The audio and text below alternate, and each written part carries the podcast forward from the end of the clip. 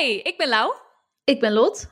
En ik ben Saar. En wat leuk dat je luistert naar een nieuwe aflevering van de Avocado Generatie podcast. Vandaag gaan we uitgebreid in op het onderwerp carrière maken. Iedere twee weken staat er op woensdag om 6 uur 's ochtends een nieuwe podcast voor jullie klaar. Deze is te beluisteren op Spotify, SoundCloud, Apple Podcast en op Duke. Hey en welkom.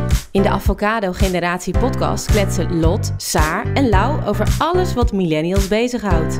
Van carrière maken tot de wereld overreizen en van tinderliefdes tot babyfever. Pak er lekker een broodje avocado bij en veel luisterplezier. Yay, daar, zijn, we weer. Zin in. Zijdes in koor. Ja, als echte business buddies gaan we het vandaag hebben over carrière maken. Ja, Ja. leuke aflevering denk ik wel. Ja, het klinkt al gelijk zo serieus. Ja. Ik weet niet, carrière maken. Ik heb daar altijd wel van die associaties bij dat je meteen die termen zoals girlboss en zo om de oren vliegen. Ja, maar wanneer begin je met carrière maken? Is dat al wanneer je studeert? Of ja, vind ik eigenlijk wel, want dat is het begin van je carrière, een soort van. Dan Ja. doe je al kennis en contacten op, toch? Nou, laten we gelijk beginnen met wat feitjes. Dat is misschien wel een goeie. Als eerste, millennials zijn optimistisch over de baanvooruitzichten van dit moment. 62% van alle millennials heeft het vertrouwen dat zich binnen drie maanden een gelijkwaardige of beter betaalde baan indient, mocht de belangrijkste bron van inkomsten plotseling wegvallen. En dit is een recent onderzoek, dus dit is ook tijdens de coronacrisis nog gedaan. Ja, dit is totaal niet wat ik om me heen hoor. Ik hoor juist verhalen van mensen die nergens aan de bak komen en hè, dat bewijs van alleen de banen in de kassen en zo beschikbaar zijn op het moment. Vooral voor natuurlijk de, ja, de ondernemers, de horecalui eh, en de winkeleigenaren die nu het hardst getroffen worden. Dus ik vind dit best wel een, eh, ja, een, een, een, een feitje. Ja, ik ook. Ik vind het heel positief, want ik had eigenlijk het ook veel negatiever ingeschat. Dus, eh, nou ja, dat is heel fijn dat onderzoek dat heeft aangetoond. Ik hoop dat het dan ook echt een beetje naar waarheid is en niet alleen optimisme is wat niet eh, uitkomt. Op zich, als je kijkt naar de huizenmarkt, want daar zijn wij natuurlijk nu heel veel mee bezig, alle drie een beetje. Ja, Lot nu misschien inmiddels niet meer. Daar is natuurlijk ook gewoon te zien dat het allemaal hartstikke goed gaat, bewijs van. Want mensen kopen volop huizen en het is, eh, nog, hard, ja, het is nog steeds hartstikke moeilijk om aan een huis te komen. Het enige wat ik wel eh, las laatst is dat wel de kloof tussen arm en rijk door corona veel groter is geworden. Dus ik denk dat het ook een beetje er maar net van afhangt in welke situatie je hiervoor zat. Sowieso ook in wat voor werkveld je zit natuurlijk. Of je makkelijk aan een baan kunt komen of niet. Ja, dat kan, want ik weet natuurlijk ook niet exact eh, wat de doelgroep van dit onderzoek is. Dus dat het dan toch een beetje een vertekend beeld geeft, zou best kunnen hoor. Maar wat ook zo is, is dat 71% van de millennials een leven lang wil leren en bereid is om eigen tijd en of geld te besteden aan opleiding en training.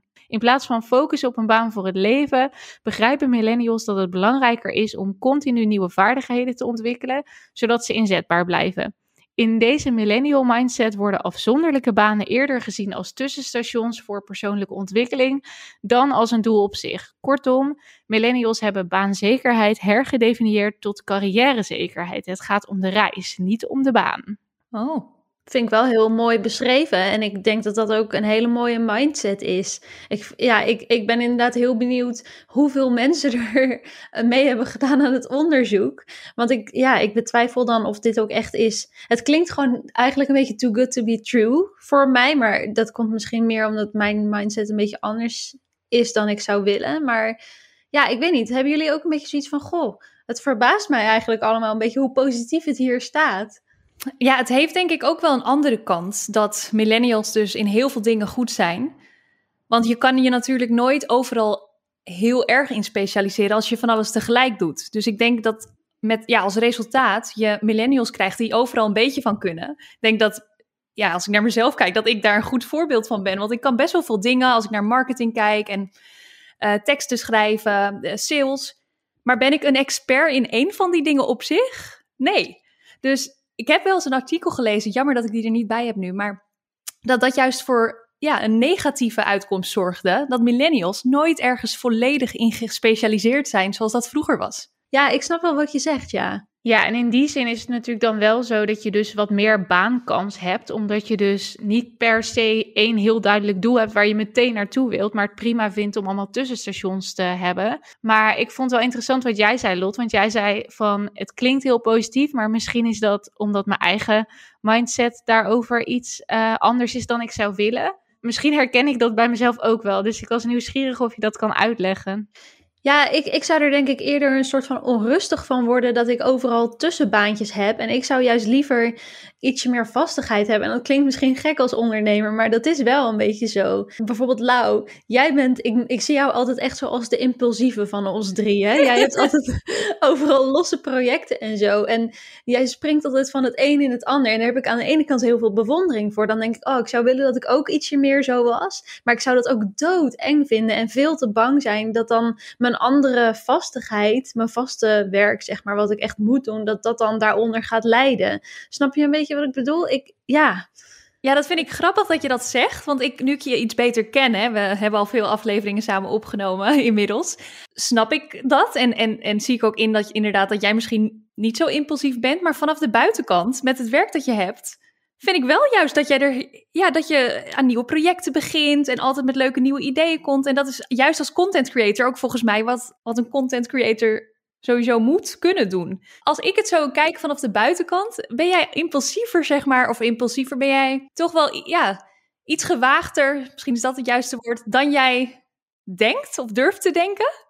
Ja, misschien is dat wel een beetje een soort van uh, de spijker op zijn kop. Ja, dat zou wel heel goed kunnen wat je zegt. Dat is dus wat we waarschijnlijk allemaal ook wel een beetje doen. Dat je heel erg kijkt naar andere mensen en vooral ziet wat ze allemaal doen. En bij jezelf weet je vooral in je hoofd wat er aan vooraf is gegaan. En uh, voor de buitenwereld is dat alsnog in één keer een hele stap die jij zet. Dat is inderdaad wel waar. Maar jij zei, Saar, dat je je er wel een beetje in herkent. Bedoelde jij het ook ongeveer zoals ik het net heb geprobeerd te verwoorden? Ook al ging het niet helemaal vlekkeloos? Ja, wel ongeveer zoals jij het benoemde. En dat, ik begreep je trouwens heel goed hoor, wat je zei. ik merk heel erg als je een stap zet op carrièregebied, dat het gewoon heel snel is dat de focus zo is van wat is de volgende stap. En zelf ben ik eigenlijk iemand, dat merk ik, dat ik af en toe gewoon best oké ben met het punt waar ik ben. Of dat ik dat eigenlijk wil zijn, maar dat ik altijd voel van er wordt verwacht dat je weer een volgende stap gaat zetten. Of er moet nog meer komen. Dus een bepaalde onrust. Eigenlijk meer een bepaalde druk die ik ervaar om altijd maar naar meer te streven. En ik ben er bij mezelf ook niet helemaal over uit of dat echt iets is wat ik dan vind dat ik zelf moet. Dat ik altijd maar naar meer moet streven en beter. Of dat dat onbewust is wat ik voel vanuit de maatschappij, om het maar even zo te zeggen. Dat, dat weet ik nog niet zo goed eigenlijk. Nou, ik herken dat dus heel erg wat jij zegt, maar jij kan het gewoon veel beter verwoorden. Maar dat was eigenlijk ongeveer ook een beetje wat ik bedoelde. Want wat ik bij jou ook hoor is zo van, als je dan op zo'n tussenstation bent, dan is het daar eigenlijk best wel comfortabel. En dan wil je eigenlijk helemaal niet meer weg daar, voorlopig in ieder geval. Omdat je ziet, nee, precies. ja, ik heb het net onder de knie. Ik wil er dan ook gebruik van maken dat ik het nu eindelijk door heb en dat ik gewoon dit nu kan. In plaats van meteen weer hop en ik ga weer door om mezelf maar te blijven uitdagen. Dat heb ik dus ook heel erg.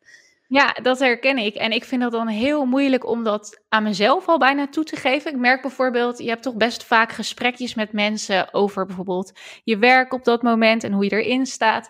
En dan heb ik ook heel snel de neiging, is me opgevallen, om altijd maar te zeggen van, oh ja, en over een tijdje wil ik ook dit doen. Of ga ik ook zus of zo doen. Terwijl soms um, voelt het meer alsof ik dat zeg omdat ik het idee heb dat dat hoort of dat dat verwacht wordt, dat je dan allemaal plannen hebt voor hierna. Nou, dat had ik ook al zelfs met mijn opleiding. Ik heb uh, gestudeerd als voor orthopedagoog. En daarna ben ik daarin gaan werken. En toen had ik net die baan. En dan krijg je ook alweer vragen van... Oh, ga je dan hierna voor de GZ-opleiding? En dan vond ik het heel moeilijk om altijd te bepalen van... Ehm, wil ik dat zelf wel of heb ik het idee dat het van me verwacht wordt? En als ik het niet wil, is dat dan omdat ik me veilig voel nu in de situatie zoals die nu is en het gewoon eigenlijk eng vind? Of is dat omdat ik het echt niet wil en er geen behoefte aan heb? En dat vind ik nog steeds soms een zoektocht met dingen. Ik snap het wel. Ja. ja. Maar Lau, hoe is dat dan voor jou? Want jij doet dit soort dingen dus wel, wat Saar en ik spannend vinden. Of nou ja, niet per se, niet eens dus spannend, maar soms ook gewoon geen behoefte aan hebben. Maar hoe ervaar jij dat dan? Doe jij, voel jij enigszins ook druk en doe je het misschien ook deels daarom? Of is het echt vanuit jouw intrinsieke motivatie? Ja, het is een beetje dubbel. Ik heb inderdaad wel soms dat ik ehm, de druk voel dat het gewoon even heel erg veel wordt. Zo kan ik het beter omschrijven. Dat ik soms gewoon zoiets heb van: oké, ik ben zo lang aan het rennen. Ik wil nu gewoon even geen verplichting hebben en nergens aan denken. Maar ja, dat kan dan op zo'n moment niet. En op zo'n moment kan ik wel eens voelen van, oh, had ik nu maar gewoon even, ja, uh, niet mezelf zoveel opgelegd. Ja, inmiddels ken ik mezelf ook wat beter. En ik denk ook wel dat het gewoon echt vanuit mij komt. Want ik ga zelf altijd op zoek naar weer nieuwe prikkels en nieuwe uitdagingen. En soms zelfs ja, tot zo'n level dat ik me daar bijna voor schaam. Dus dat is eigenlijk het omgekeerde probleem van wat jullie hebben ik vind het soms gewoon lastig om toe te geven dat ik nu weer heel enthousiast aan een ander project bezig ben. Omdat ik het idee heb, ja, dat mensen gewoon denken, nou, die is gek, die Lau. Die... Huh? Hoe voel je daarbij? Ja, dat zit, omdat ik dus voor mijn gevoel uh, echt van hort naar her schiet. Wat ik dus ook wel leuk vind. En daar haal, haal ik ook veel energie uit. Maar dan heb ik zoiets van, is dat voor de buitenwereld niet ja, een beetje laks zijn of zo. Of dat je je nergens nooit aan een plan kan houden. Of... Maar je rondt het toch af allemaal? Juist, je dat doet het wel. Er komt een boek en er komt een e-book en er komt een podcast. En je doet zoveel dingen. Ik vind het anders als mensen inderdaad uh, om de haverklap een project starten, maar dan zoiets hebben na twee weken van, nou, ik ga, ik ga nu weer met iets anders verder. Weet je wel, zonder dat ze het inderdaad echt af hebben gerond. En dan kan ik als ja, persoon dat liever veilig in een comfortzone zit, dan heb ik wel eens zoiets van, nou, jeetje, nou had je net zo goed kunnen blijven in het project wat je drie maanden geleden bent begonnen, weet je wel. Maar dat heb jij totaal niet, want jij rondt het voor mijn gevoel in ieder geval altijd wel heel goed af. Nou, wat ik doe, is dat ik gewoon heel erg naar mijn eigen schema werk. Dus ik voel bijvoorbeeld niet een hele erg druk naar de buitenwereld van, oh, ik moet nu ik gezegd heb dat ik een podcast ga beginnen, de komende vijf maanden elke week een podcast online hebben. Ik werk gewoon echt naar mijn eigen creatieve ingevingen. Dus als ik mhm. weer een maand heel erg zin heb in podcast, dan werk ik daar keihard aan. En dan komen er een paar weken lang podcasts online. Dan weer een maand even niet. En het is dus inderdaad niet dat ik projecten gewoon links laat liggen en er niet meer naar omkijk. Maar het is wel dat ik er heel flexibel mee omga. Maar ik denk dat dat juist heel helpend is om misschien zo'n beslissing te nemen om dus iets nieuws te doen. Want als je er zo naar kijkt van dat je er dus vrij flexibel mee omgaat, dan maakt dat het al veel minder zwaar dan als je meteen in je hoofd zoiets hebt, wat ik dan heel snel zou hebben, denk ik. Van, oh ja, maar dan moet ik daar heel lang alles voor opzij leggen. En ja, dan wordt het echt zo'n gigantische berg waar je tegenaan gaat lopen hikken. Ik vind het juist super bewonderingswaardig hoe jullie altijd ja, zo consistent te werk gaan. Dus dat, voor mij is dat weer juist heel knap. En Lot vooral. Nou, jij ook, Saar. Ja, Allebei zijn jullie zo, ja. Ja, maar toch, ja, we zitten nu elkaar alleen maar veren in de reet te steken. maar ik wil toch even zeggen van, Ehm, wat ik bij Lot heel knap vind, is Lot kan zich echt heel lang aan een uploadschema houden. En dat is gewoon, weet je, jij hebt wel echt het meeste routine in je werk. Dank je. Ik hang er denk ik een beetje tussenin. Misschien moet ik even kiezen wat het beste past. Ik moet even kijken of ik meer Lot of Lau te werk moet gaan. Nee, ik weet het niet. Maar dat vind ik heel knap, omdat ja, jij wel gewoon precies, je weet gewoon wat je kan verwachten bij jou. En dat is ook wel echt een kracht als je daar echt je commitment helemaal in kan gooien. Van beide is wel uh, zijn voor- en nadelen, denk ik, te benoemen. Want Lau, ik kan me voorstellen dat, dat jouw impulsiviteit en, en inderdaad steeds een soort van het, het uiterste van jezelf te vragen, dat dat dan ook gewoon super vermoeiend kan zijn. Terwijl hoe ik doe, dat kan dan weer op de, lang, op de lange termijn saai worden, weet je wel. Dat je dag in dag uit hetzelfde wil blijven doen, omdat het een soort van veilig is. Dit is een beetje het een geval van het gras is altijd groener aan de overkant. Ja. Misschien. Ja, dat denk ik ook. Maar ook dat Misschien... het een kwestie is van, ja, gewoon hoe je in elkaar steekt als persoon en wat je doelen in het leven zijn. En hou je meer van vastigheid of wil je juist lekker veel variatie en van alle dingen iets meepikken? Dat is gewoon, ja, is ook gewoon best wel een karakterdingetje, denk ik. Ja, dat denk ik ook absoluut. En misschien is dat ook een goede om gelijk door te gaan naar de stellingen, want die sluiten daar wel mooi op aan. Um, want we hadden op Instagram van de Avocado-generatie, zoals altijd, weer twee stellingen geplaatst.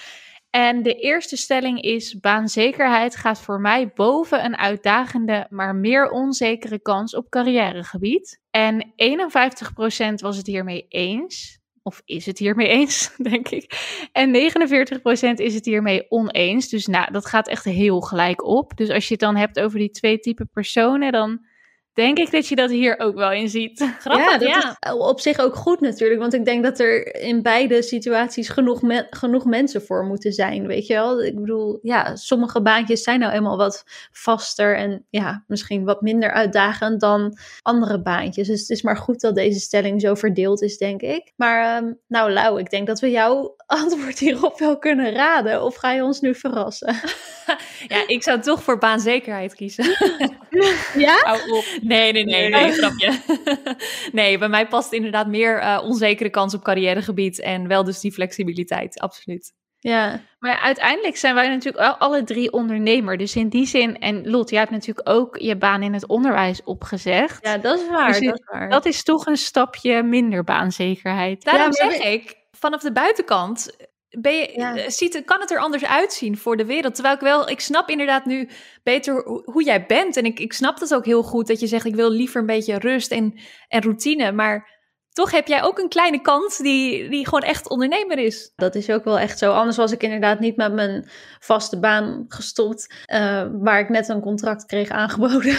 Maar misschien ook wel heel positief juist om dit te horen voor sommige luisteraars die denken, ja, daar ben ik misschien helemaal niet uh, avontuurlijk of zo genoeg voor. Dat dat dus zeker wel te combineren valt. Vastigheid met ondernemerschap. Ja, inderdaad. Het is toch ook best wel een eye-opener voor mij ook. Als ik jou dat zo hoor zeggen, dan denk ik, oh ja, ja. Ja, je mag jezelf wel iets meer credits geven wat dat betreft. Of iets meer, dat je iets stoerder bent dan je denkt. Misschien ja, met de stappen die je zet. Maar en hoe zit het dan bij jou, Saar? Want jij hangt er denk ik een beetje tussenin. Dus ik ben heel benieuwd waar jij voor zou kiezen. Het is voor mij heel belangrijk inderdaad om wel uh, me uitgedaagd te voelen. Maar als het erop neerkomt, zou ik toch denk ik meer voor de zekerheid kiezen. Maar ook dit klinkt eigenlijk weer raar, want ik heb ook mijn vaste baan opgezegd in het onderwijs. En ik ben dit gaan doen. Maar het verschil is wel, doordat ik dit al vanuit een hobby gestart was, had ik natuurlijk al wel mijn contacten. En ja, ik had al wel een inkomen eruit. En ik weet niet of ik zo stoer was geweest om um, het op te zeggen op het moment dat ik echt nog vanaf het begin zou moeten beginnen met een eigen onderneming opzetten. Dus ja, in die zin weet ik het niet zo. En ik ben ook gewoon iemand, ik doe, ik doe dingen heel graag dat ik gewoon weet van ik doe het goed en ik kan het goed. En anders vind ik het al snel een beetje eng en dan kan ik veel piekeren erover. Dus um, ik vind het ook wel fijn om een beetje in een veilige baan te zitten. Vind ik niet een heel cool antwoord. Ik zou liever zeggen dat ik, dat ik uh, heel avontuurlijk daarin was. Maar ja, dat is wel gewoon iets wat ik bij mezelf wel herken. Maar Saar, jij bent bijvoorbeeld je stylingproject gestart vorig jaar. En dat was toch ook wel een avontuur. Want dat niet zozeer qua baanzekerheid, maar bijvoorbeeld wel qua financiën. Want daar heb je best wel veel in moeten investeren, als ik dat zo uh, publiekelijk mag zeggen. Terwijl je eigenlijk van tevoren ook helemaal niet wist of dat goed zou gaan lopen. Dus ja, wat dat betreft ben jij ook wel degelijk avontuurlijk. Ja, dat is ook wel zo. Ik denk dus dat ik echt in zo'n soort proces zit nu dat ik heel erg aan het ontdekken ben wat nou precies de goede balans voor mij is tussen wat stoerdere stappen zetten, maar er dan wel naar kunnen committen. Want ja, ik hang er nu soms een beetje tussenin. Zo voelt het gewoon eerlijk. Dus ik ben daar nog een beetje in aan het zoeken. Wel heel goed dat je daar nu juist zo mee bezig bent. En ik denk ook dat de enige manier om dat te ontdekken uh, het do ja, doen is. En je hoeft ook niet per se hierin te kiezen. Kijk, het is nu een hele stellige stelling natuurlijk. Maar in principe is het ook prima als je er een beetje tussenin zit. En baanvastigheid hebt, terwijl je ook ondertussen af en toe een leuk nieuw project start. Dat kan dus ook gewoon een hele goede combinatie zijn. Dan gaan we gelijk door naar de volgende stelling, want die was juist weer een stuk meer verdeeld qua uitslag. Ik vind het belangrijk om continu nieuwe vaardigheden te blijven ontwikkelen op carrièregebied. En hiermee was 84% het eens en 16% oneens. Oké. Hmm. Ja, ik is goed. Nou, denk echt not surprising. hey, ik vind juist, ik ben er helemaal niet zo bewust mee bezig. Ik doe dat meer op gevoel. Maar het is niet dat ik ergens mee zou stoppen omdat ik denk, oh, ik ben nu gestopt met leren en ik, ik leer niks nieuws. Dus ik moet weer aan iets nieuws beginnen, if that makes sense. Ja, dat, daar herken ik me wel in. Wat hebben jullie dan gestemd hier? Of hebben jullie niet gestemd? Wat zou je stemmen? Ik weet het niet meer wat ik heb gestemd. Ik ook niet. ik zat ook al heel hard na te denken. Nou, wat erg. Dat is Maar dit is ook van een tijdje, is een tijdje geleden, jongens. Maakt niet uit. Wat zou je stemmen nu? Oké. Oh. Ja, wat ik zeg, ik zou dus één stemmen, maar toch ben ik het ook niet helemaal ermee eens, omdat ik eh, ja, het meer op gevoel of zo doe. Ik weet het niet. Ja, ik had weer dus juist oneens gestemd. En toen voelde ik me echt zo van, oh, ik zit in een heel klein clubje met heel weinig mensen. En wat was dan jouw reden daarachter? Ja, en, en ik wil ook even zeggen, als er een poll is, even voor alle luisteraars ook, als er een poll is, dan betekent het dat je gewoon je eigen mening mag geven en dan is het niet fout of goed, hè? Dus als jij dan in het kleinere clubje zit, Saar, dan is dat helemaal niet zo van, oh, you can't sit with us of zo. Dat is gewoon Ah, jouw je mening. vlotte. Ja. Dankjewel. Nee, dit was wel even een fijne pep talk. Nee, ehm, in eerste instantie wilde ik meteen op eens klikken. En toen dacht ik, volgens mij zit ik nou een sociaal wenselijk antwoord in te vullen. Dus ik ga toch voor oneens, want dat voelde meer zo. En ik heb ook wel eens met tijden dat ik heel veel stress heb gehad, bijvoorbeeld in mijn baan toen in het onderwijs, heb ik echt wel eens gedacht van, oh, het lijkt me heerlijk om bijvoorbeeld weer even achter de kassa te zitten. No offense trouwens hoor, ik bedoel dit dus niet, maar meer omdat je iets meer routinematig werkt en dat er dan niet opeens een heel moeilijke mail binnenkomt of zo. Ja. En dat het me gewoon zo fijn lijkt om dan je dag te starten en je weet gewoon ongeveer wat je te wachten gaat staan en je kan hem ook weer zo afsluiten. Dus ja, ik vond, ik had oneens gestemd. Maar misschien is het wel interessant, want ik wil dat wel even van jullie horen, want ik weet natuurlijk in grote lijnen, maar om even kort jullie studie- en carrière-loopbaan vanaf het begin te schetsen. Ik heb International Business and Languages gestudeerd. En daar kwam ik er vrij snel achter dat ik sales en marketing heel leuk vind en talen. Nou ja, dat was precies die studie gecombineerd. Tijdens mijn studie, in het eerste jaar geloof ik al, of misschien tweede jaar dat ik net begon, begon ik mijn blog, runninglau.com. En ja, dat begon natuurlijk als hobby, want in die tijd was het nog helemaal geen betaalde baan. Um, maar met de jaren werd dat wel steeds normaler en begon ik langzaam maar zeker geld te verdienen, terwijl ik dus nog studeerde. Ik woonde nog bij mijn ouders, dus het was niet zo dat ik hele hoge lasten had. En daarom vind ik het altijd lastig te antwoorden op wanneer kon je er echt van leven. Want ja, ik had gewoon geen hele hoge lasten, maar ik begon op een gegeven moment wel goed te verdienen. Ik denk gewoon genoeg om een huur te kunnen betalen en je boodschapjes, dat soort dingen. Toen ben ik op mijn negentiende ben ik uh, gaan werken bij Changing Life. Dat is het moederbedrijf van Oh, ja. Personal Body Plan. Ja, dat was heel leuk, want daar rolde ik eigenlijk in door mijn blog. ehm, omdat ik natuurlijk heel erg bezig was met fitness en zo. Toen heb ik daar mijn eindscriptie gedaan. En uiteindelijk ook mijn stage gelopen. Maar tijdens mijn stage vond ik het zo leuk daar dat eh, ik daar een tijdje ben gebleven. Dus toen eh, is me een baan aangeboden als content manager op mijn negentiende. Dat was- Wow, cool. dat was echt heel bizar. Maar het was wel nog een, een start-up. Wel al veel werknemers en het was behoorlijk snel aan het groeien. Maar ja, dat kwam dus ook echt daardoor. Het was een, een jong, nieuw bedrijf. Die deden gekke dingen. Nou ja, en zo dus ook mij aannemen. Een behoorlijk eh, riskante zet, maar goed. Eh, daar heb ik toen een half jaar gewerkt. Dat vond ik heel erg leuk. Maar uiteindelijk ging het zo goed met Running Lauw. Dat ik dacht, ik moet hier gewoon echt al mijn tijd in stoppen. Want op dat moment werkte ik dus vijf fulltime dagen per week daar. Zo. Uh, en schreef ik geloof ik elke dag een blog en Instagram en dan YouTube. Nou, ik, ik weet niet hoe ik dat heb gedaan toen, maar het werd gewoon uiteindelijk te veel en toen ben ik gestopt. Maar het is wel heel waardevol geweest. Het was kort, maar toch wel ja, goed om ook die kant te zien. Dus in loondienst werken en je leert daar toch ook wel veel van. Ja, je hebt toch die ervaring opgedaan. Maar het is ook wel heel cool, want ook als je dit verhaal vertelt, dan klinkt het weer als best wel veel, ja, veel stappen die je hebt gezet, maar alsof het ook weer allemaal een soort van nature zo in elkaar over is gevloeid en je niet een moment bewust hebt moeten kiezen of zo. Ja, zo voelt Maar het ook echt. Ja. Eh, in de tijd dat ik in Spanje woonde, nou toen verdiende ik wel fulltime met mijn blog. Maar toen dacht ik wel eens, nou misschien moet ik iets erbij gaan doen als een soort backup plan. Want ja, deze wereld is gewoon riskant. Je weet nooit wat, er, de, wat de volgende stap zal zijn qua social media trends en zo. Dus ik heb een tijdje parttime bij een CEO, CEO-bedrijf gewerkt in Spanje. Dat was een paar uur per week, dus dat stelde niet heel veel voor. Maar dat soort stappen, die vergeet ik vaak te noemen. Maar ja, die waren toch wel deel van mijn journey of zo in het ondernemerschap. En het is ook misschien, heb je er zelf nu in je eigen on- onderneming ook nog wat aan. Ja, zeker. Ik ben er Ja. wel echt achter dat het niet helemaal bij me past. Omdat ik dus het best werk wanneer ik gewoon op mijn eigen tijden kan werken. En wat dat betreft heel vrij ben. Maar ik zou eh, het zeker niet uitsluiten dat ik weer ergens in loondienst ga werken. Als het nodig is om ergens te komen wat betreft mijn eigen onderneming. Dus Mm. om, Ja, en als ze jou misschien eh, echt in een positie neerzetten waarin gewoon dat heel erg benut wordt, dus dat je best wel veel vrijheid hebt om dus je- naar eigen creativiteit dingen in te vullen, dan is het misschien ook weer anders. ja zeker. Ja. Maar prikkelt het dan soms nog wel om eh, ja, toch weer eh, ergens te gaan kijken? Al is het dan niet echt voor, met een vast contract voor altijd in loondienst vijf dagen per week, maar bijvoorbeeld voor één dag in de week of zo. Want je bent nu natuurlijk achter de schermen ook bezig met een studie. En eh, ja. je hebt nu toch ook weer een nieuw project, om het maar zo te noemen. Ja. Nou, toevallig heb ik daarmee nu best wel last van het imposter syndroom. Dat is zeg maar dat je denkt dat je een soort van grote show ophoudt naar de buitenwereld toe. En dat hè, wat je doet helemaal niet zo spectaculair is als dat het lijkt. Eh, ik volg namelijk op het moment een master. Nou, voor mij klinkt een master behoorlijk professioneel en, en, en moeilijk. Eh, maar het is een Spaanse master. Extra En- moeilijk. Ja, nou, in die zin dus wel, want het is in het Spaans. En ook voor mij is dat soms nog lastig. Ja. Vooral met ja, nieuwe woordjes en zo en begrippen die je niet kent. Maar het niveau valt me tegen. Dus ik heb eigenlijk het idee, vooral omdat het alleen maar online is en alleen maar theorie, dat ik na het eind van deze studie nog niet heel veel weet. Als ik heel eerlijk Oh, mag nee. zijn.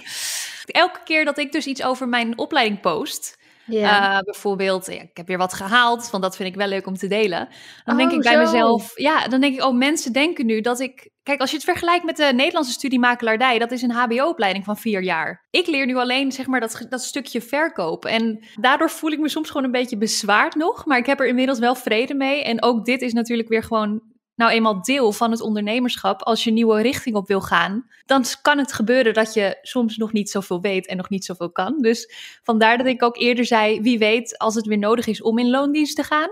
Om hiermee verder te kunnen uiteindelijk. Nou, dan vind ik dat prima. Want ik zie nu zeg maar wel in dat ik alleen met deze studie niet huizen kan gaan verkopen. In ieder geval niet zonder begeleiding. Dat, dat vind ik een te Nee. groot risico. Al zou je misschien nu een theoretische opleiding hebben waar je alle kennis wel leert, op het moment dat je het nog niet hebt kunnen toepassen in de praktijk of mee hebt kunnen lopen, dan blijft het denk ik altijd zo voelen van, oh, moet ik dit nu allemaal in één keer kunnen? En Ja, Ja, zeker. ik denk dat dat altijd wel een ding blijft. Met oog op de toekomst lijkt het me gewoon mooi om ook een andere onderneming te hebben. Naast dus wat ik nu doe. Omdat ik nogmaals het vrij onzeker vind. Helemaal als ik uiteindelijk naar Spanje verhuis. Dat ik toch niet weet hoe dat straks gaat met samenwerkingen en zo. Eh, en nou ja, 1 en 1 is 2. Ik ben gek op Spanje, gek op talen, gek op sales.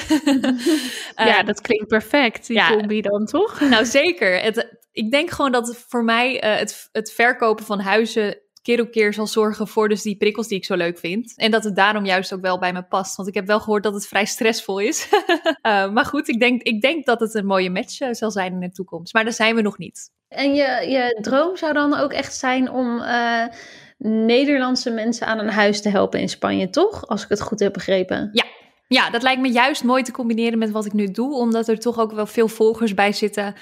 Eh, op Instagram bijvoorbeeld. Die mij volgen omdat ze gek zijn op Spanje. Nou, hoe leuk is het dan als ik ze die persoonlijke begeleiding kan geven? En het vertrouwen ook dat ik niet alleen bekend ben met Spanje, maar ook de taal spreek. Ja, Ja, dat is echt perfect. En dat Ja. doen natuurlijk niet, dat is heel anders dan wat de meesten waarschijnlijk aanbieden. Dus daar heb je wel een streepje in voor, denk ik. En bij jou dan, Lot? Want ja, ik weet natuurlijk dat je Pabo hebt gedaan en dat je daarna in het onderwijs hebt gewerkt. Mijn eh, carrière is ietsje minder ehm, spannend of zo. Maar ik, ik eh, heb gewoon mijn VMBOT afgerond. Neem En- dat even terug. Oké, nou is ja. het minder spannend? Ik vind het, eh, van wat ik weet, is het totaal niet minder spannend. Dus Nou, maar hij, nou, hij ligt wat meer voor de hand misschien dan die van jou. Laat ik het zo zeggen. Maar het is ook stom om te vergelijken. Dat hoeft ook eigenlijk helemaal niet. Hebben jullie dat moeten we niet doen. Klaar. Nou, ik eh, heb toen eerst mijn VMBOT afgerond. Toen heb ik getwijfeld of ik naar HAVO wilde. Want ik wist eigenlijk wel zeker dat ik HAVO aankon. Eh, alleen ik was gewoon mentaal zo niet in de spirit om huiswerk te doen en te leren en zo. Dat ik zoiets had van nou laat maar. En toen ehm, wist ik niet wat ik wilde doen. Ik was ook pas 15. nou ja, toen heb ik dus eh, eerst gekeken naar visagieopleidingen, kappersopleidingen. Want ik dacht ja, ik heb helemaal geen zin om moeilijk te doen. Ik wist dat ik zeg maar qua studie beter zou kunnen dan een praktijkstudie die veel gericht is op praktijk. Alleen ik had daar gewoon echt geen zin in en toen heb ik dus maar wat gekozen. Eh, en dat werd uiteindelijk de kappersopleiding. Daar heb ik drie maanden gezeten om, om eh, precies te zijn. Toen ben ik daarvan afgeschopt. Maar beter, het is niet per se beter natuurlijk om, om is gewoon maar net wat je, wat je ja, ligt en wat bij je bedoel, past. Qua, ja, Hoger niveau ook- wilde je zeggen. Ja, dat bedoelde ik inderdaad. Zeg maar, ik kon beter qua leren, weet je wel. Want bij de kappersopleiding moet je ook leren, maar op een heel andere manier. En gaat het veel meer om praktijk dan om theorie. Nou, en toen heb ik eigenlijk eh, de rest van het jaar niks gedaan. En moest ik naar een leerplichtambtenaar. En eh, ja, was ik weer buiten dan thuis. Was Ja. jij een beetje het stoute meisje van de klas als Ja. tiener? ja, Niet Dat heeft- spannend, zegt ze hoor. Eerste stap die ze vertelt is ze na drie maanden van school getrapt. maar maakt niet Ja. uit. Maar dat, eh, ja, ik zat gewoon toen, eh, ik weet niet, ik was een beetje op zoek naar eh, mezelf, maar ook naar grenzen, denk ik, en zo. Toen uiteindelijk, nou ja, leerplichtambtenaar, allemaal gezeur en gedoe. En ik moest een baan vinden en daar had ik helemaal geen zin in, want ik wilde gewoon lekker MSN'en de hele dag. Nou ja, en toen uiteindelijk ehm, heb ik ook allerlei van die beroepskeuzetest gedaan. En daaruit bleek dan wel dat ik een zorgzaam typeje was en eh, dat ik wel goed met mensen overweg zou moeten kunnen. Al leek dat in die periode niet heel erg het geval. Maar ja, diep van binnen kon ik dat eigenlijk wel. En toen ehm, heb ik opleiding onderwijsassistent gedaan, MBO niveau 4. Dat eigenlijk was ook beneden mijn niveau, als ik dat zo mag zeggen. Dus ik heb me daar best wel verveeld en ja, niet echt mijn best voor gedaan. Maar uiteindelijk vond ik het wel leuk genoeg om te denken van nou, misschien ligt dit me toch wel. De praktijk dan vooral, dus op basisscholen werken en met kinderen werken. Dat ik toen dacht van nou, dan ga ik naar de PABO. En ehm, die heb ik toen ook gewoon afgerond. En ik heb toen in eerste instantie heel wat invalwerk gedaan. In het begin losse dagen invalwerk, maar ook eh, een aantal zwangerschapsverlof invalbaantjes heb ik gehad. En vooral die vond ik heel erg leuk, omdat je dan natuurlijk drie maanden bij een vaste klas bent en ook echt een band kunt opbouwen. Ondertussen had ik ook al mijn blog al wel een tijdje en maakte ik al wel YouTube filmpjes. En dat was inderdaad net als bij jullie begonnen als hobby. En toen had ik, ja, ik verdiende daar toen wel al mee. Ik woonde net als jij, Lau, woonde ik op dat punt nog wel thuis. En ja, verdiende ik dus ook al wel geld met mijn blog. Uh, ik weet niet of het echt al toen genoeg was om van rond te kunnen komen. Maar het was in ieder geval, als je thuis woont, was het wel lekker, zeg maar. Goede bijbaan, zeg maar. Ja, je normaal naast je studie zou werken. Uiteindelijk ja, ben ik zo een beetje van baantje naar baantje gerold in het onderwijs. En kende de stichting hier mij ook goed. En werd ik eigenlijk wel dagelijks gebeld om in te vallen. En ik vond dat echt verschrikkelijk, die losse invaldagen. Dus ik was heel blij toen ik uh, ja, een aanbod kreeg om een jaar lang op een school te werken. En dan met uitzicht op een vast contract. En uh, nou, toen heb ik dus een jaar lang op die school gewerkt. Twee à drie dagen per week. Dat wisselde een beetje. En de andere dagen van de week heb ik um, aandacht besteed aan mijn onderneming. Want het was wel al mijn bedrijf. Um, dus YouTube, Instagram, bloggen. Nou ja, alles wat erbij komt kijken. En um, nou ja, uiteindelijk merkte ik dat jaar dus eigenlijk hoe leuk ik mijn onderneming vind. En ik kreeg toen ook op dat punt best wel vaak persreisjes aangeboden onder andere een keertje naar Amerika. Maar dat kon niet, omdat ik moest werken voor de klas. En dat vond ik toen zo zuur, want ik was nog nooit in Amerika geweest en dat was echt mijn droom.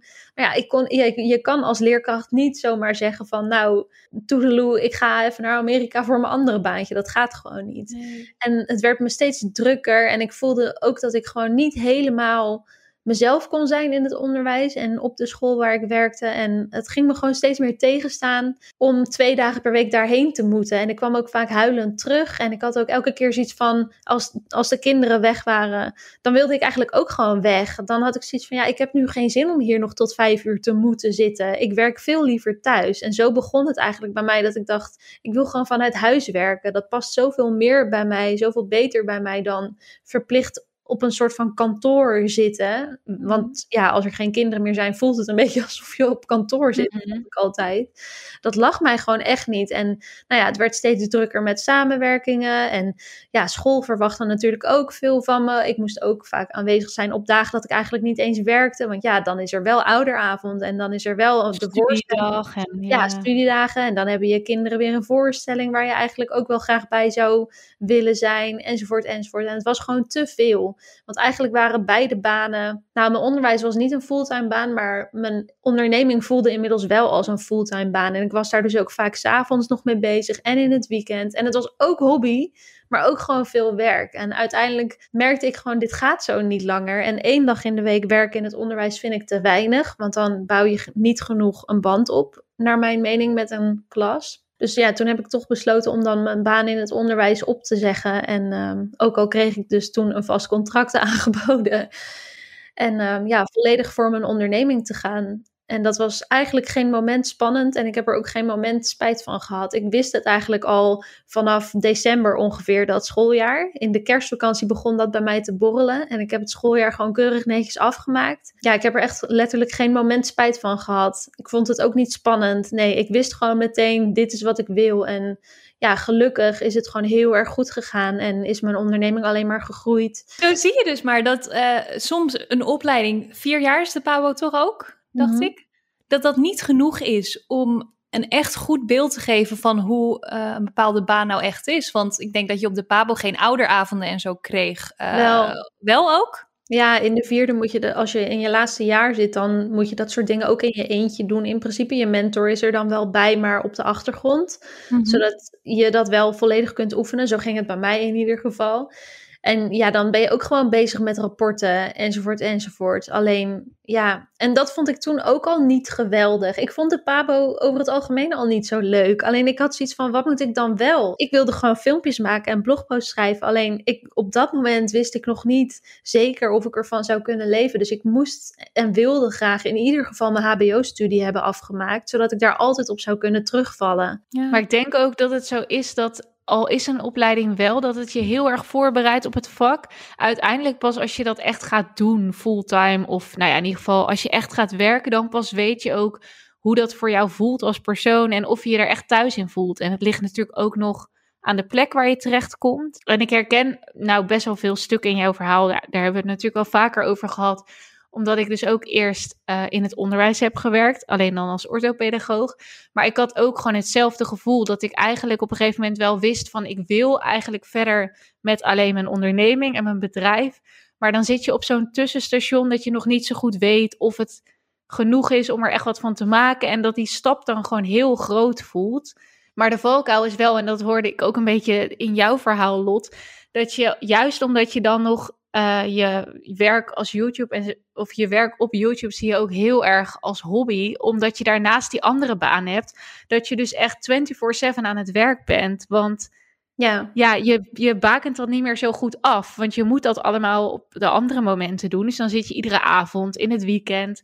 Je bent er eigenlijk gewoon continu wel mee bezig als je niet in het onderwijs uh, aan het werk bent. Ja, Lau zei het ook al net toen zij over haar uh, carrière vertelde. Ja, ik, Saar, wij hadden het daar laatst ook nog over van, goh, ik zou niet meer weten hoe ik dat destijds nee. heb gedaan gewoon. En een studie die best wel, ja, ik vond het laatste jaar van de PABO best wel pittig met alles wat je moest bewijzen en onderzoeken die je moest doen enzovoort enzovoort. En je had natuurlijk stage waar je vier dagen per week was. En dan had je nog, uh, ik uploadde toen ook al volgens mij drie of vier keer per week een video op YouTube en een blogpost elke week. En dat ik echt denk, hoe deed ik dat? Ik denk dat het in veel gevallen ook gewoon nodig is, zo'n soort van transitieperiode, waarbij je nog je oude baan hebt als zekerheid, waardoor je, ik denk dat dat ook vrijheid geeft om creatiever aan de slag te gaan met datgene wat je wilt gaan doen in de toekomst, want dan voel je daarvoor nog niet die druk van, oh, ik moet hier nu mijn geld mee verdienen. Ja. Nou, ik ben wel nieuwsgierig hoe jullie hier tegenover staan, want ik krijg dus best wel vaak de vraag, vooral op social media, soms ook in het echt.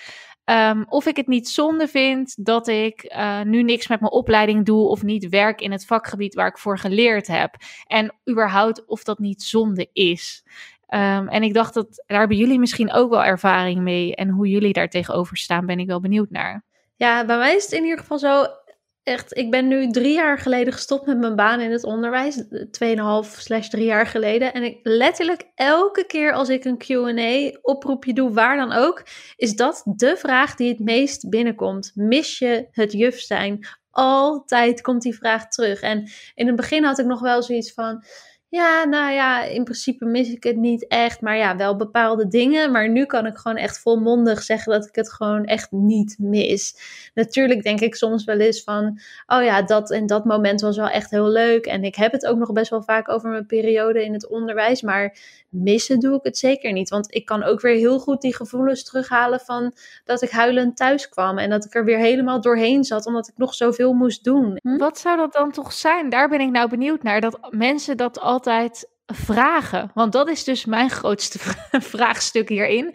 Ik, ik weet het gewoon niet zo goed. Het voelt eigenlijk alsof er het, het, verlangen van iemand anders wordt geprojecteerd op je. Of misschien toch dat we ons als influencers, ik noem toch even dit woord, dat we ons meer moeten bewijzen. Of dat dat dan ik denk, uh, niet per se een gelijkwaardige baan is. Nou, ik denk dat het ook gewoon een stukje onbegrip is van hoe, dat mensen er gewoon bijna niet bij kunnen dat je vier jaar lang, ik zeg maar wat, of soms zelfs langer, in een studie hebt gestoken waar je uiteindelijk niks mee doet, dat ze dat dan verloren tijd vinden. Terwijl dat natuurlijk helemaal niet zo hoeft te zijn, want dat heeft waarschijnlijk ja, jou wel gemaakt ook een beetje tot de persoon die je bent vandaag. Je leert toch nieuwe dingen, je leert nieuwe mensen kennen. Ja, zo ervaar ik het ook wel echt. Want ik heb nog steeds wel dingen die ik gewoon heb meegenomen uit mijn opleiding en die, me, ja, die ik als mens heb geleerd. En niet alleen voor situaties die echt per se met werk te maken hebben. Ik heb ook zoiets van op het moment dat je je opleiding kiest, dan ga je er meestal wel van uit dat je daar ja, toch een toekomst in hebt. Maar uiteindelijk weet je dat, kan je dat niet van,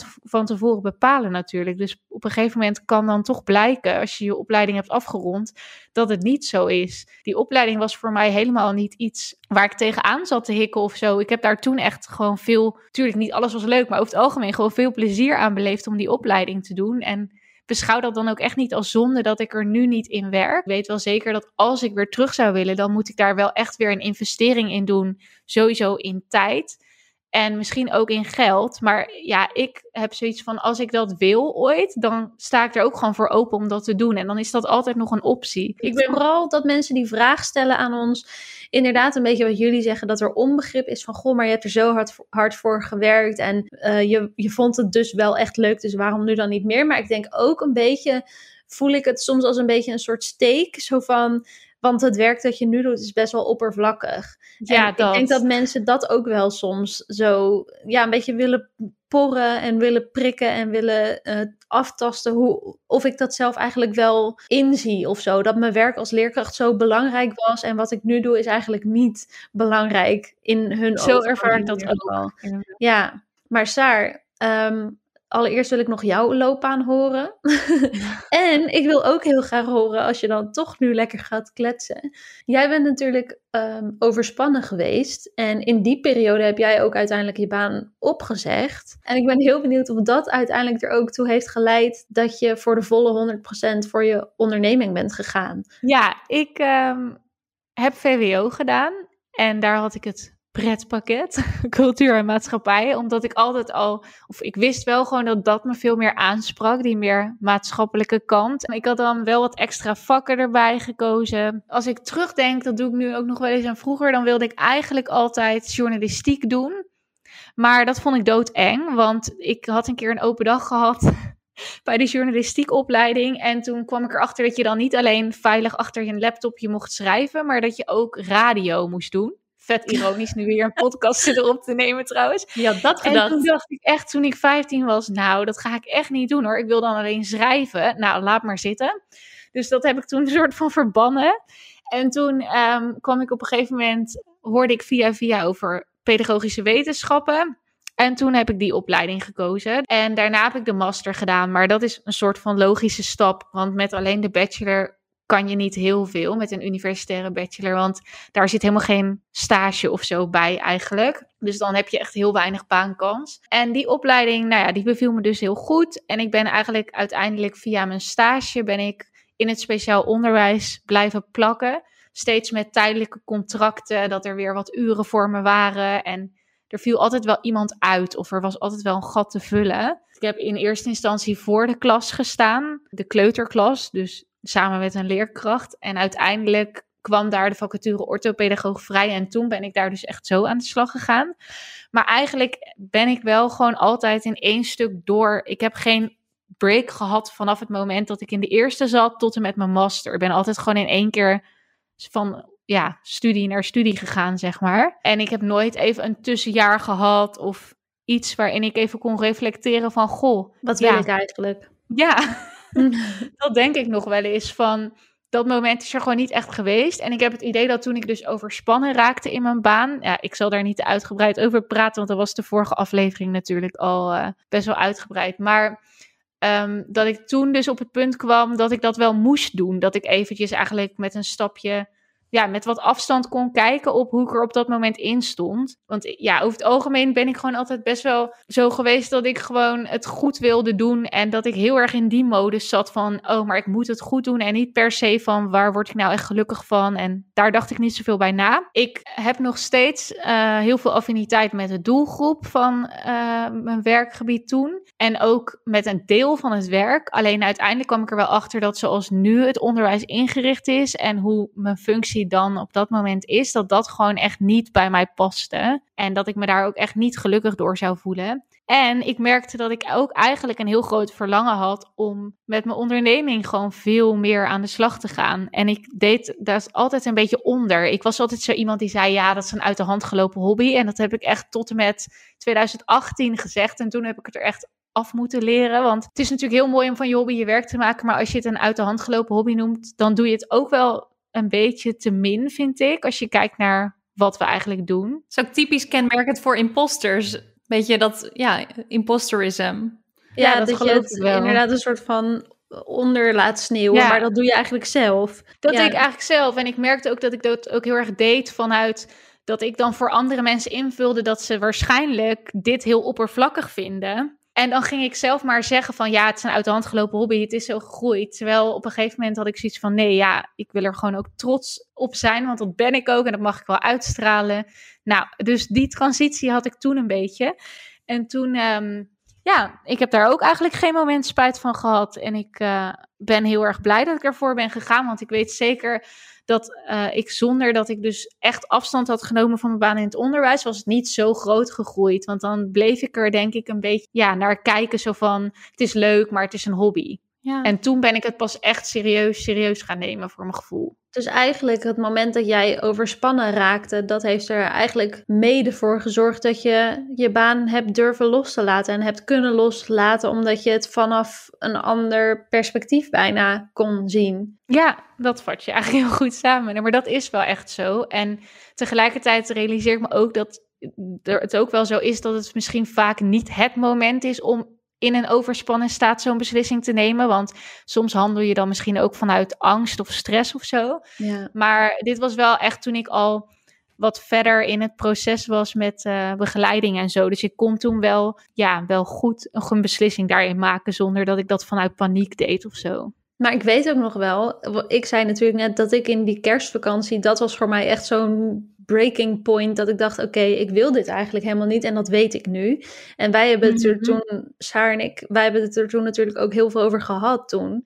En ik weet nog wel dat het toen bij jou ook een beetje aan het borrelen was al. Dus soms denk ik ook wel dat wij elkaar misschien daar ook in hebben geholpen, onbewust. Door ook elkaars negatieve ervaringen aan te horen en ook te zeggen tegen elkaar van, goh, maar ben je dan wel gelukkig in het werk dat je nu doet? Ja, maar dat denk ik ook echt. Want dat is soms als je elkaar adviseert, dan is het veel makkelijker dan om jezelf een advies te geven. Maar ja, op het moment dat ik inderdaad bijvoorbeeld jou adviseerde over, als ik je hoorde vertellen over het onderwijs, dan dacht ik later wel van ja, eigenlijk hou ik mezelf voor de gek dat ik dan niet hetzelfde tegen mezelf zeg. Ik weet ook nog wel dat toen jij die beslissing had gemaakt, want dat was wat eerder, dat, ik, dat je me ook wel in een bepaalde zin ja, inspireerde. Of misschien dat dat ook net dat stukje was van. Oh ja, maar als zij het durft, misschien durf ik het dan ook wel gewoon. Hebben jullie tips voor luisteraars die nu misschien zich doodongelukkig voelen? Of misschien niet eens doodongelukkig, maar toch een soort van sluimerend gevoel hebben van misschien is er iets anders voor mij weggelegd? Die die stap niet durven zetten of nog niet? Wat zouden jullie die luisteraars willen meegeven? Nou ja, ik denk wel dat het handig is als je al een soort van idee hebt wat je dan wel zou willen. Ja, ik zou sowieso aanraden om uh, terwijl je nog wel werkt waar je werkt of de studie volgt die je volgt, ondertussen alvast te gaan oriënteren van goh, wat zou ik dan wel willen en welke studie of welk werkveld lijkt me dan wel interessant. En misschien ook alvast een beetje gaan kijken of er daar überhaupt vacatures in zijn. Dat je in ieder geval alvast jezelf, je, je gedachtegang een beetje dwingt om er wel alvast naar te gaan kijken. In plaats van dat het alleen nog maar een heel spannend idee is. Ja, en misschien uh, ook kijken of je een dag mee mag lopen met iemand. Om eens aan te voelen of dat iets voor je is. Ja, in die zin moet je wel een beetje stoer zijn en contact durven zoeken. Maar uiteindelijk krijg je dan wel voor jezelf wat meer helder wat, wat bij jou zou passen. En ik weet ook dat er ehm, best wel vaak gratis, geloof ik. Of dat je dat kan aanvragen. Studie, nou niet studie, maar carrière-loopbaanadviezen worden gegeven. En dan heb ik het niet over die quizjes, want ik weet niet hoe het met jullie zit, maar ik heb die ook wel eens ingevuld. En dan komen er vervolgens beroepen uit dat ik denk, huh?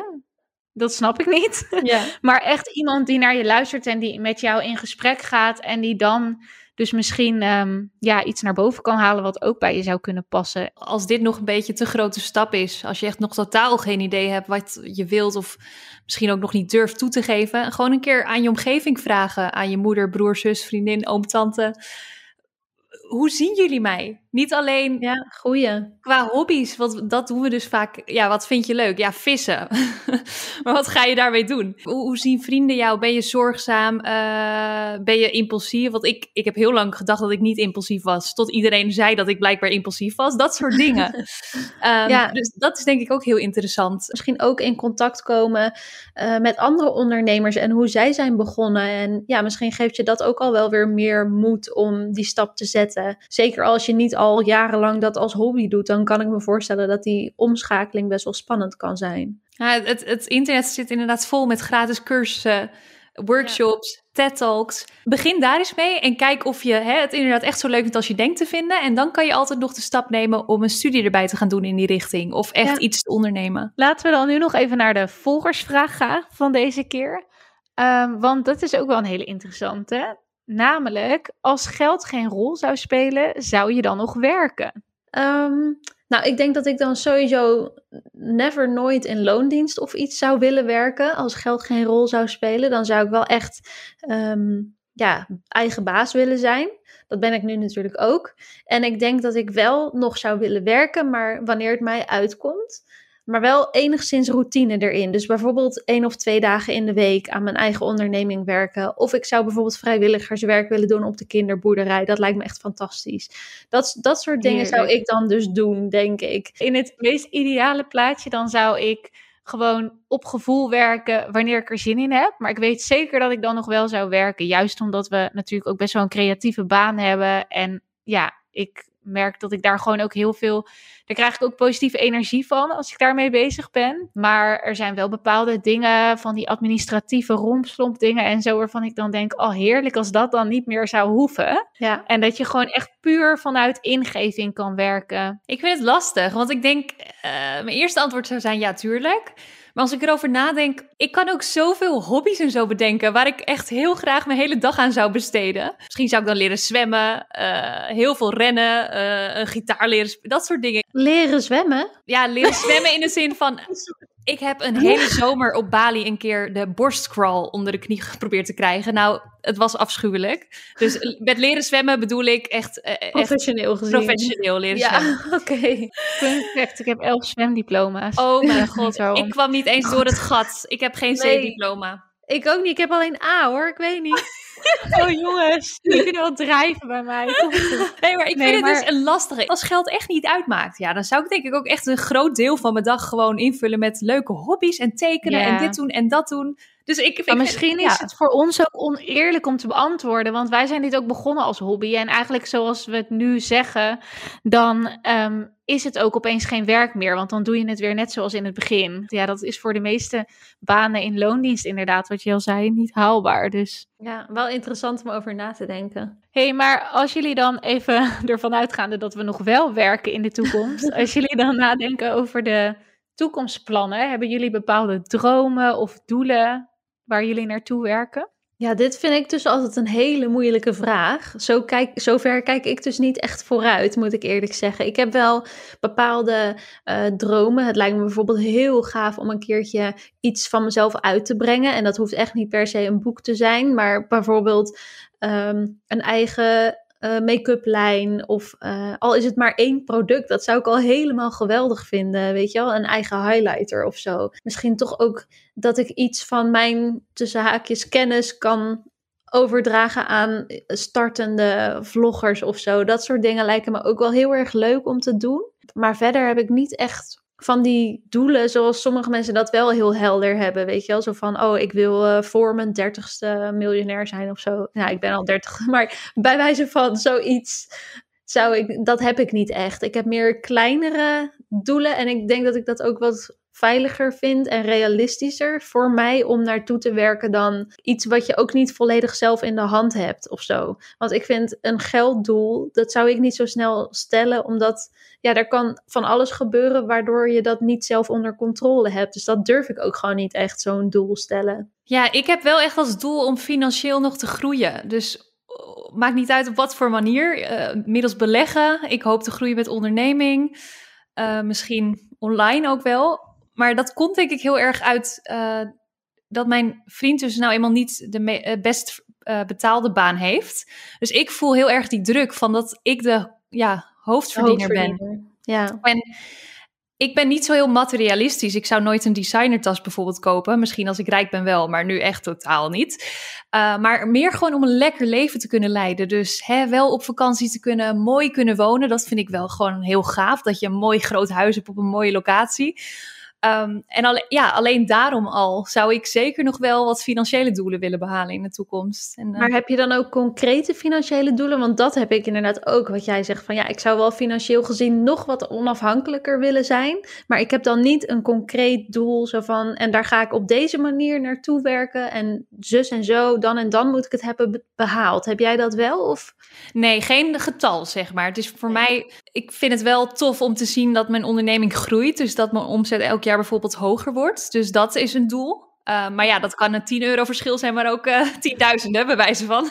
ja, oké. Okay. Ja. Jij, Saar? Nou, ik heb wel ook echt als doel om, als ik naar de toekomst kijk, dan wil ik heel graag dat ik qua financiën niet per se meer afhankelijk ben van continu opdrachten aannemen. Omdat ik wel zoiets heb van, stel je wil een tijdje met vakantie of niet werken, dan moet je nu dus altijd um, echt wel een buffer hebben. Want op het moment dat je op vakantie bent, verdien je gewoon niks. Ik verdien weinig in ieder geval gewoon aan de advertenties die bijvoorbeeld op YouTube komen te staan. Um, dus ik ben in die zin wel afhankelijk van dat ik altijd actief aan het werk ben. Dus ik heb wel zoiets van als ik op een gegeven moment een inkomstenstroom kan um, vinden waarbij ik ja, waarbij je ook gewoon nog geld binnen druppelt, binnengedruppeld krijgt. Hè? Deze cykel totaal niet. nou, ik, we snappen je. het wel, volgens mij. Terwijl je niet letterlijk in het, aan het werk bent, dan zou dat echt top zijn. Dat zou me ook wel iets meer rust geven. Om dus inderdaad met vakantie te gaan. Dan hoef je ook niet zes keer zo hard te, we te werken de week van tevoren om vooruit te werken, et cetera. Dus dat is iets waar ik wel echt, uh, ja, wat ik graag zou willen. Ik wil ook weer uh, meer met styling doen. Maar dat blijft ook voor mij nog niet heel concreet. En ik vind dat een beetje lastig, want ik merk, dan kom ik ook weer bij dat stukje wat ik in het begin ook al zei. Niet concreet maken is aan de ene kant wel veilig, maar ik heb ook het gevoel, als je dat niet doet, dan kom je er ook niet zo snel. Want op het moment dat je dus heel duidelijk stelt wat je wilt, of dat je wel echt zegt van, oh, dan wil ik in ieder geval volgend jaar dit punt gedaan hebben daarvoor. Dan weet je ook zeker dat je er naartoe gaat. Ja, klopt. Ik ga niet zo ver zoals je nu op Instagram vaak voorbij ziet komen, dat als je er maar over nadenkt en het wilt, dat je het hebt. dat oh, bedoel ik niet. ja, dat, attraction. dat bedoel ik niet. Maar ik heb nu bijvoorbeeld wel voor het eerst um, ook voor mezelf gezegd uh, dat ik een bepaald omzetdoel heb. Ja, ik merk dan wel dat je bijvoorbeeld net wat meer gemotiveerd kan zijn om in een voorstel met een bedrijf waarvan je gewoon weet dat de waarde die je vraagt het waard is, om ook voet bij stuk te houden of zo. Dus het helpt toch een beetje, merk ik, door iets ja. concreter een doel te stellen. Ja, dat denk ik ook zeker hoor, dat dat zo is. Alleen, ja, ik, ik denk dat dat gewoon niet altijd op alle vlakken kan. Met alle doelen die je misschien hebt. Maar inderdaad, met sommige doelen wel. Ik heb inderdaad ook als doel dat ik wel graag um, elk jaar meer omzet zou willen zien. Dus dat er inderdaad een stijgende lijn in zit. Maar ja, terwijl ik dat zeg, denk ik, ja, dat had ik dus voor afgelopen jaar ook als doel. En toen kwam corona. En uiteindelijk was mijn omzet dus vorig jaar lager dan het jaar daarvoor. Omdat ik gewoon één kwartaal lang heel weinig heb verdiend. Dus dat bedoelde ik ook met, ja, soms, je hebt gewoon niet altijd alles onder controle of zo. Nee. En dat vind ik dus wel spannend aan zulke doelen. Want de eindstand was dat ik daar dus wel degelijk in teleurgesteld was. Terwijl ik er eigenlijk zelf niet echt iets aan kon doen voor mijn gevoel. Maar ik geloof er inderdaad ook wel in dat hoe concreter je het maakt, hoe gemotiveerder je misschien bent om er echt naartoe te gaan werken. Ik begin een beetje nou, in te kakken. Ik ook. Ja, we gaan hem. Uh, we zijn al een tijd aan het kletsen. We gaan hem afronden. Ja. Ik vond het heel leuk om met jullie te kletsen over uh, carrière. Ik vond het ook leuk. Volg, Ja? Ja, heel inspirerend. Ik hoop ook, uh, ik denk zeker dat er ook nog veel onderwerpen binnen het onderwerp carrière zijn die we misschien in toekomstige afleveringen kunnen bespreken. Ja. ja, denk ik ook. Mocht iemand een idee hebben, stuur even een DM naar ons Instagram-account. En over twee weken dan zijn we er weer met een nieuwe aflevering met het onderwerp duurzaamheid. Vergeet ons dus ook niet op Instagram te volgen om mee te kunnen stemmen voor de stellingen van de volgende aflevering. Dan is dat hem. Dan gaan we hem hierbij laten, denk ik, hè meiden? Yes! helemaal goed. Bedankt voor het luisteren. En tot snel. Doeg! Doeg!